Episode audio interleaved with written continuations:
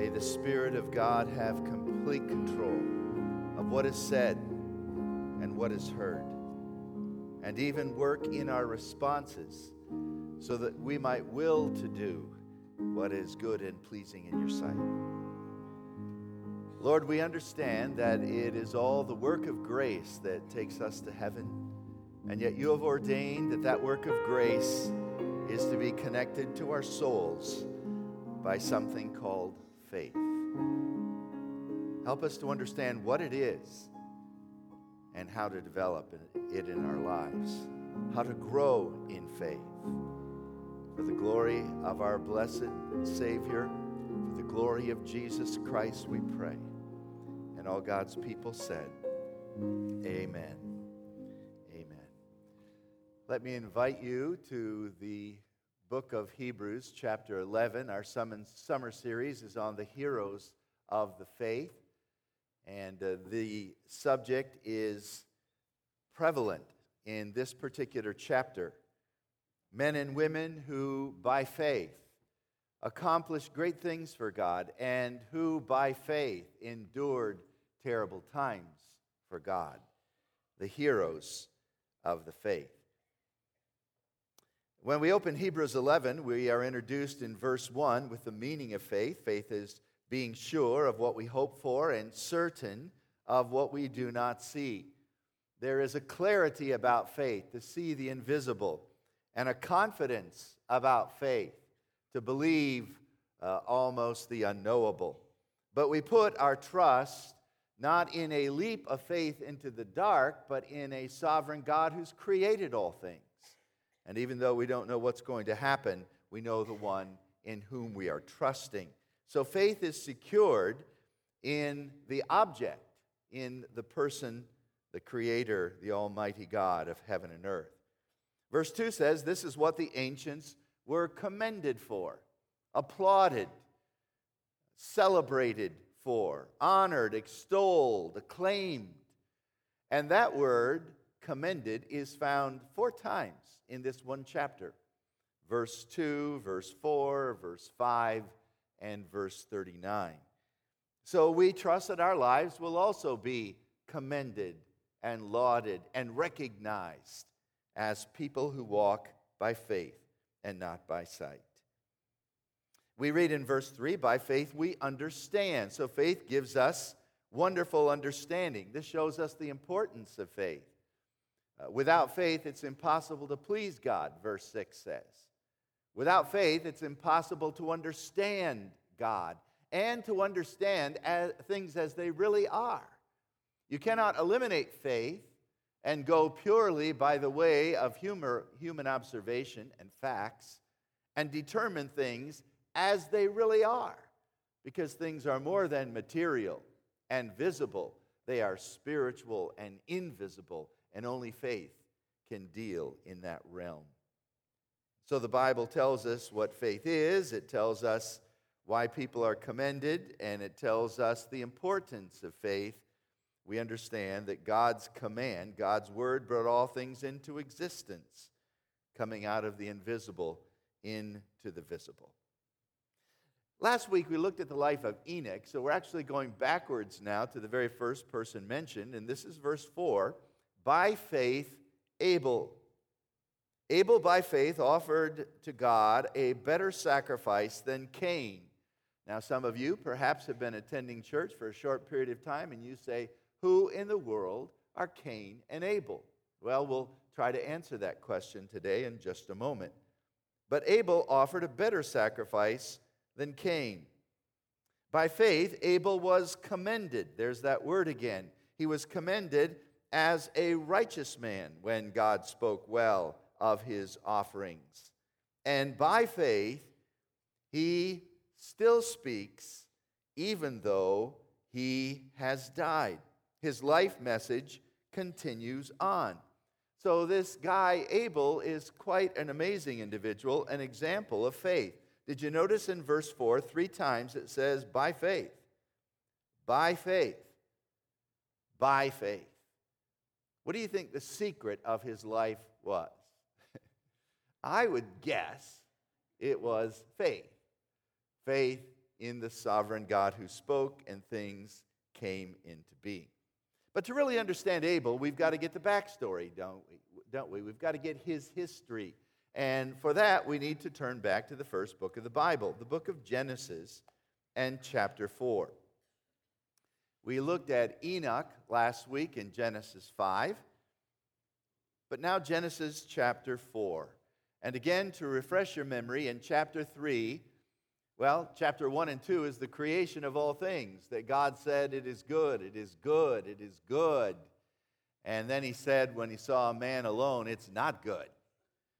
I, I kind of think the phrase went something like this Man alone, that's not good. He's not good alone. He doesn't do well on his own. He needs help. And so God created woman, and we have this wonderful institution, which sounds like a bad word. I don't mean it in a pejorative sense. We have this wonderful union that God has envisioned and created, one of the greatest gifts for all mankind. But man and woman fell in Genesis chapter 3. They disobeyed the command of God, and there was a curse. Curse placed upon the ground. Man and women, men and women died from that moment. And cursed, of course, was the serpent who betrayed them. So we come to chapter 4, and Adam, the first man, lay with his wife Eve, the first woman, and she became pregnant and gave birth to the first child who was ever born Cain. The name Cain literally means acquired. She said, with the help of the Lord, I have brought forth, I have begotten, I have acquired or attained a child. Now, God told them to do this in, in uh, Genesis chapter 1. I want you to be fruitful and multiply, and they were obeying the command of God. This is one of the richest blessings that God has for parents. So here's the first Father's Day, and the first father, and the first child born. It's the brother of Abel, and his name is Cain, which means attained. With the help of God, it says. Did you notice that? Eve said, I have, with the help of the Lord, brought forth a man. It is a, a very unique partnership, this creation of a child. It is the work of God and the work of man. It is this wonderful union of divine and human together. And that's why we need to understand that it is only God who gives life. He needs to be honored when life is given, and we shouldn't take life into our own hands. Having children is not the only purpose for marriage. There are many marriages that are great marriages that have not been blessed with children. But it is true that when children come into a union of man and woman as husband and wife, it is a huge blessing. It is a gift from God, and they should be welcomed with joy. Both the Jewish people of the Old Testament and Christians in the first century during the New Testament would be appalled at our attitude toward abortion and the statistics that are true today of lives being so callously and casually taken and lost. So, this is a period of optimism. They're following God's command. They're receiving God's rich blessing. I've attained a child from the Lord. And Eve, I'm sure, is really happy. And that first Father's Day was a great one. But then verse 2 says, later she gave birth to his brother Abel. So the Cain and Abel we were talking about from Hebrews 11 are the first brothers. Abel's name means breath. In fact, it's the identical Hebrew word that is used throughout the book of Ecclesiastes, translated vanity. Now, was there something that had already taken place that disappointed the first couple with their child so as to name their child Vanity? I think more it's the idea that there is this understanding of death that has now come upon the human race, and the idea of breath or vapor emphasizes the fact that this life is going to be short. Cain's name reminds us that life comes from God. Abel's name reminds us that life is short. And so we need to make sure we live it for God every moment of, of every day that God has given us breath. Now, the middle of verse 2 talks about their occupations. Abel kept the flocks, so he was a shepherd. And Cain worked the soil, so he was a farmer, much like his father was. And these occupations, by the way, uh, are noble and good. There is nothing in the scriptures here that suggests that either one is subservient to the other. And work is not a curse. Work was given to man before the fall in Genesis chapter 2. And Adam taught his sons to work. And it's a noble thing to do, it's a blessing from God. But here's a shocker the brothers fought with one another. Because of sin, there was sibling rivalry. I remember when I became a Christian and, and newly on, I read in the book of Proverbs these words A brother is born for adversity. And I said, That's for sure. I've got a brother, and all we do is fight. I really thought that's what it meant. Uh, God gave us brothers so we'd have someone to fight with. And then I realized a brother is born for adversity. What it means is when hard times come, there's one, someone close to you to help and support. But I'm sure many of us would twist that verse and say it must be true. Unfortunately, it's common that there are dysfunctional families all over the world today because of the sin of chapter 3. And families don't get along, and families fight. So Adam taught his sons to work, and he had to play referee at times. But he also taught his sons to worship. He gave them the gift of a sinful nature, but he also gave them the gift of a forgiving God. Uh, we don't see exactly in the scriptures where this teaching is. All we see is that uh, in verse 3 in the course of time, which is a, a generic phrase. We don't know how long, but as time went on, Cain brought some of the first fruits of the soil as an offering to Jehovah, the Lord. It's in all capitals, the Creator. How did he know to do that? Adam taught him. How did Adam know? God taught him. Because all revelation about God and our duties to him must come from God. Now, is it possible when Adam and Eve sinned and God slayed an animal to give them coats of skin to cover their nakedness? Could it be that at that time God taught them about sacrifice? Taught them how without the shedding of blood there is no forgiveness of sin? And would Adam have passed this truth along to his boys? We're not sure exactly what was said, but we're sure something was said because they sensed their duty and their privilege to come into the presence of God and to give some kind of offering. So the one who created them and the one who employed them is the one who desires to have communion with them. And by the way, that has not changed. Genesis chapter 4 is a powerful story because it's true. And it's a powerful story because it's true of you and it's true of me. Sin has entered into the world, and we often fight with God and fight with one another and run from God, but He pursues in grace and longs to forgive our sin. So Cain brought some fruits of the soil, which means he brought what he had, he brought what he knew, he brought what he worked with. And Abel brought fat portions from some of the firstborn of his flock. Now, we re- remember we read from Hebrews 11 that Abel's offering was better than Cain's, right? It was more excellent. And so right away we ask the question why? We read in verse 4 that God looked with favor on Abel's offering but on Cain and his offering, he did not look with favor. There was no respect. And so Cain was very, very angry, and his face was downcast. By the way, Hebrews 11 implies God spoke to them and let them know that one was favorable and one was not. So the debate goes on was it the offering that was offered? In other words, was Cain told to bring an animal offering with the shedding of blood and he didn't do it? And that's why God didn't accept the offering. I don't think that's true.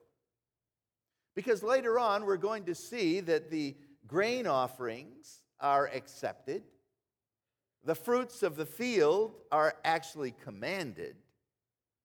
So I don't think that that is the bottom line. I, I think it's very possible when you read in Deuteronomy chapter 8 that Cain was bringing an acceptable offering. They both brought their offerings to the Lord. That was good.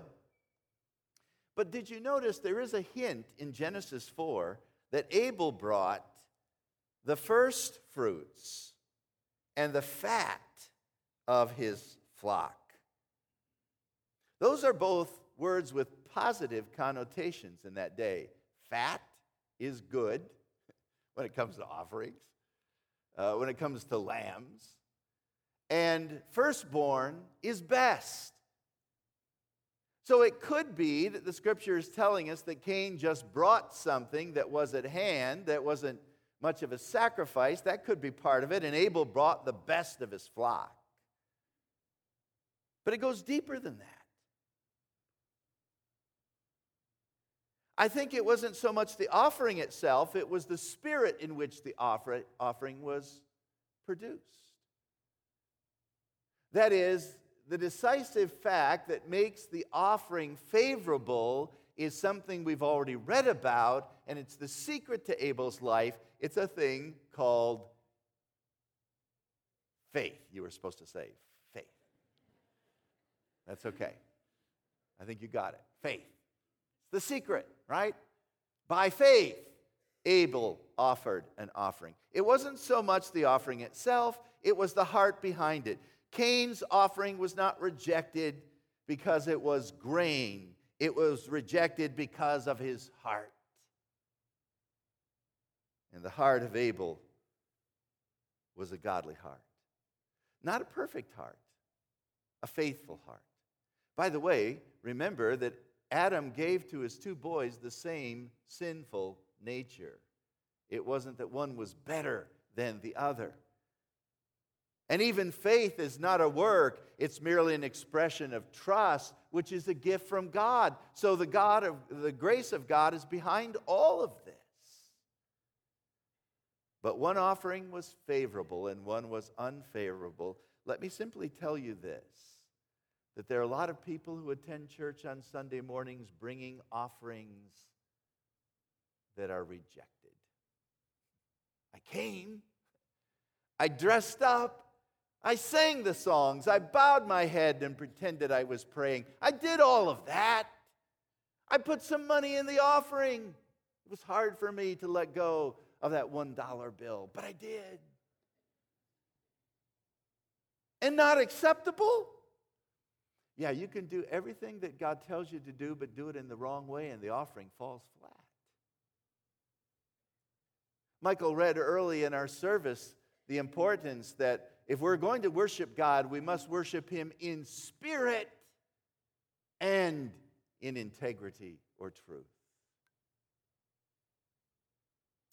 The results are shocking. Cain was angry, hostile toward God, the God he could not kill, and jealous toward his brother, the brother he could kill. Anger in the heart is the moral equivalent of murder with the hands, Jesus said, right? Matthew chapter 5. That's why Jesus says, if you love me, you've got to love others who are made in my image, in God's image. Because you cannot love God whom you have not seen and hate your brother whom you have seen. The anger of Cain boils up to the surface, revealing what was deep in his heart. Why are you angry? Verse 6. God pursues. The results are rather amazing. There is murder and there is mercy. The Lord immediately begins to pursue Cain in mercy. Why are you angry? Why is your face downcast? If you do what is right, that is, if you obey me, if you have faith, won't you be accepted? The just shall live by faith. We're not accepted by our good deeds, we're accepted by honest faith and trust in our heart. Will you not be lifted up? Will you not be accepted? Verse 7. But if you do what is right, but if you do not do what is right, sin is crouching at the door like an animal waiting to attack you, or a robber who's waiting for your return. It desires to have you, but you must master it. Wow. What a commentary on the human race, and that has continued from that day on. Sin is crouching at your door, it desires to destroy you, but you've got to master it. You've got to say no. You've got to yield to the one who's conquered sin, the one who's paid the penalty for your sin. Your only victory is faith in Christ. This is how we overcome the world it's faith in Jesus Christ, who is our Savior and our substitute and our sovereign. So the Bible tells us that God went after Cain Cain went after his brother. He said to his brother, verse 8, Hey, let's go out to the field. and while they were in the field, Cain attacked his brother. And here's the first murder recorded in the human race brother against brother. And so Cain goes on the run, and God pursues him. Where's your brother? Am I my brother's keeper? He says. The Lord says in verse 10 Listen, your brother's blood cries out to me from the ground. He personifies sin as someone who's crouching to attack you and destroy you. He now personifies the blood of the innocent as crying out from the ground. And I tell you, the blood of the innocent all over our land, from those who've been aborted to those who have been slain unjustly, cries out for justice. God is a holy God, and He's a God of justice, and He will right the scales someday. May not be in our time, but it will be the day, and there will be vindication. And Abel's blood is crying out from the ground. So Cain receives a curse, a punishment. He says, My punishment is more than I can bear. And I think I would have to say, I mean, if I were God, I would probably say to him, tough. Live with it. I could care less about you. Look what you did to my creation. You're not half who your brother is, and you took his life. But God didn't say that. The Lord said, verse 15, uh, I will put a, or verse, um, yeah, verse 15, the Lord says, I'll put a mark on you, Cain so no one who finds you will kill you. We, we often talk about the mark of Cain as being a horrible thing. No, the mark of Cain is a mark of mercy.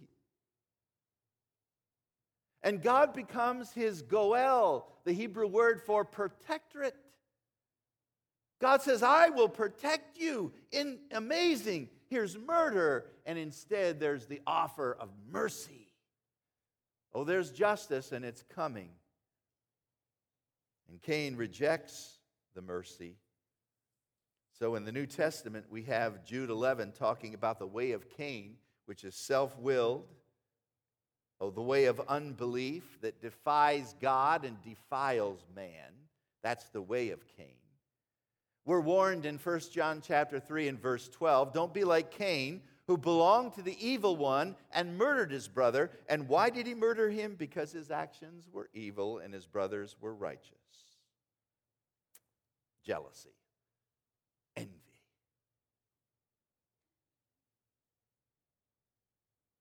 And so the Bible tells us that God pursues in mercy, but Cain still rejects. But getting back to the question, okay, what about the heart then? What about the heart of Abel? What makes his sacrifice so much better? And we go from his history to his heart attitude, his spirit, the motive behind the story. And Hebrews 11 1 says the secret is faith. Oh, you're getting better. Faith. By faith, verse 4. By faith, verse 4. By faith. He offered a sacrifice. In other words, God said, I want you to bring a sacrifice. And maybe He said, Here are your options. It could be of the earth, grain, uh, or it could be the animal slain, which shows uh, of life being given. We're not sure what it was there. Someone said God didn't tell them how to offer sacrifice, just that they were supposed to. And when they came to God, they offered the sacrifice, and then God told them whether it was good or not. And he said to uh, Abel, This is good. And he said to Cain, Yours isn't good. And the response was Abel responded with faith. If God had told Abel, Your sacrifice is not good, he would have said, Okay, tell me what is good, I'll do it. But Cain responded with anger. The point is, the heart of Abel was a heart of faith. It was also a heart of righteousness, according to Matthew 23, verse 35. We're told, and so upon you will come all the righteous blood that has been shed on the earth, from the blood of righteous Abel, the first one who was murdered, to the blood of Zachariah, son of Berechiah, who apparently was uh, murdered and killed at a recent time when this was mentioned in Matthew by Christ. The blood of all the prophets shed from the foundation of the world, from the blood of Abel, it says in Luke 11. So Matthew 23 says he was righteous. That's his heart. A righteous heart wants to obey God. But then there's something that Hebrews 11 says that, that is fascinating to me, and it's a verse we often quote out of context. He being dead yet speaketh. Have you ever heard that? Have you ever heard that at a funeral? It's said quite often. If you go back to Hebrews chapter 11, it's the last part of verse 4. The old King James has that beautiful poetic expression, he being dead yet speaketh. The NIV says, by faith, he still speaks, even though he's dead. He's gone, but his life message continues. That's what Luke says about Abel's blood.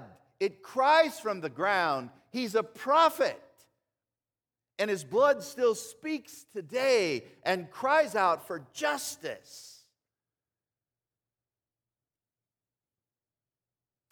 But there is a fascinating verse in Hebrews 12, and I want you to turn to it just for a moment. Hebrews 12, and it's the verse 25.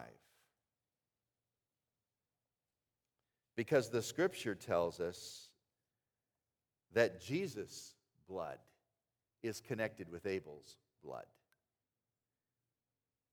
See to it that you do not refuse him who speaks. By the way, that's exactly what Cain did. He refused the message that God had given to him. If they did not escape when they refused him who warned them on earth, how much less will we if we turn away from heaven and from God, the one who warns? Now, just prior to that warning, verse 24, to Jesus, the mediator of a new covenant, and to the blood sprinkled, that is, the blood of Christ sprinkled, that speaks of a better word than the blood of Abel. So Abel's sacrifice is better than Cain's, but Christ's sacrifice is better than Abel's. And the blood that was shed by Abel is merely the blood of an animal, but the blood shed by Christ is the blood of God, the life of God given for sin. Abel's blood was offended blood and cried out for justice, and so does the blood of Christ, because he was offended and treated unjustly. But the blood of Christ cries out for more, it cries out for mercy. And so, what we see in the death of Christ is murder, and get this mercy, which is exactly what we saw in Genesis chapter 4. That's why the blood of Christ is so amazing. He was murdered, yet he cries out for mercy. The blood of Jesus Christ is the blood that saves, the life of Christ given. See, God's heart is not for your death. God's heart is all about mercy. And that's what Abel teaches us. He being dead yet speaketh. That was true of Abel. It is true of Abel. It's true of every righteous person who lives, whose life impact continues on even though they're gone. And it is true of Jesus Christ who died, but is alive and continues to speak. And he cries out for mercy. Well, if you're not a Christian, I would urge you to trust Christ because I want you to see Jesus as one who loves your soul and is pursuing you to save you, not condemn you. Your sin condemns you. God doesn't have to do that. You're already condemned. He's coming to rescue you and save you. And that's why Jesus shed his blood. And he comes to give you life that never ends. And if you're a Christian, let me encourage you to make sure that every offering you present to God is offered in faith. You do it God's way and you do it with the right heart. And then that worship is acceptable worship. Sing every song with all your heart. Give every gift, even if it is only a dollar. That's huge if that's a sacrificial gift coming from an honest heart. I remember some of the trustees telling me the most precious gifts they get in the offering years ago was it was coming from a woman who used to wrap up in uh, I think it was a napkin or maybe even a tissue paper a bunch of change that rarely totaled over a dollar but they knew it was coming from the same woman given from the same in the same way and they said that to them was perhaps the most precious gift of all The just shall live by. Let's pray. Heavenly Father, Abel speaks to us today about a righteous life being an obedient life.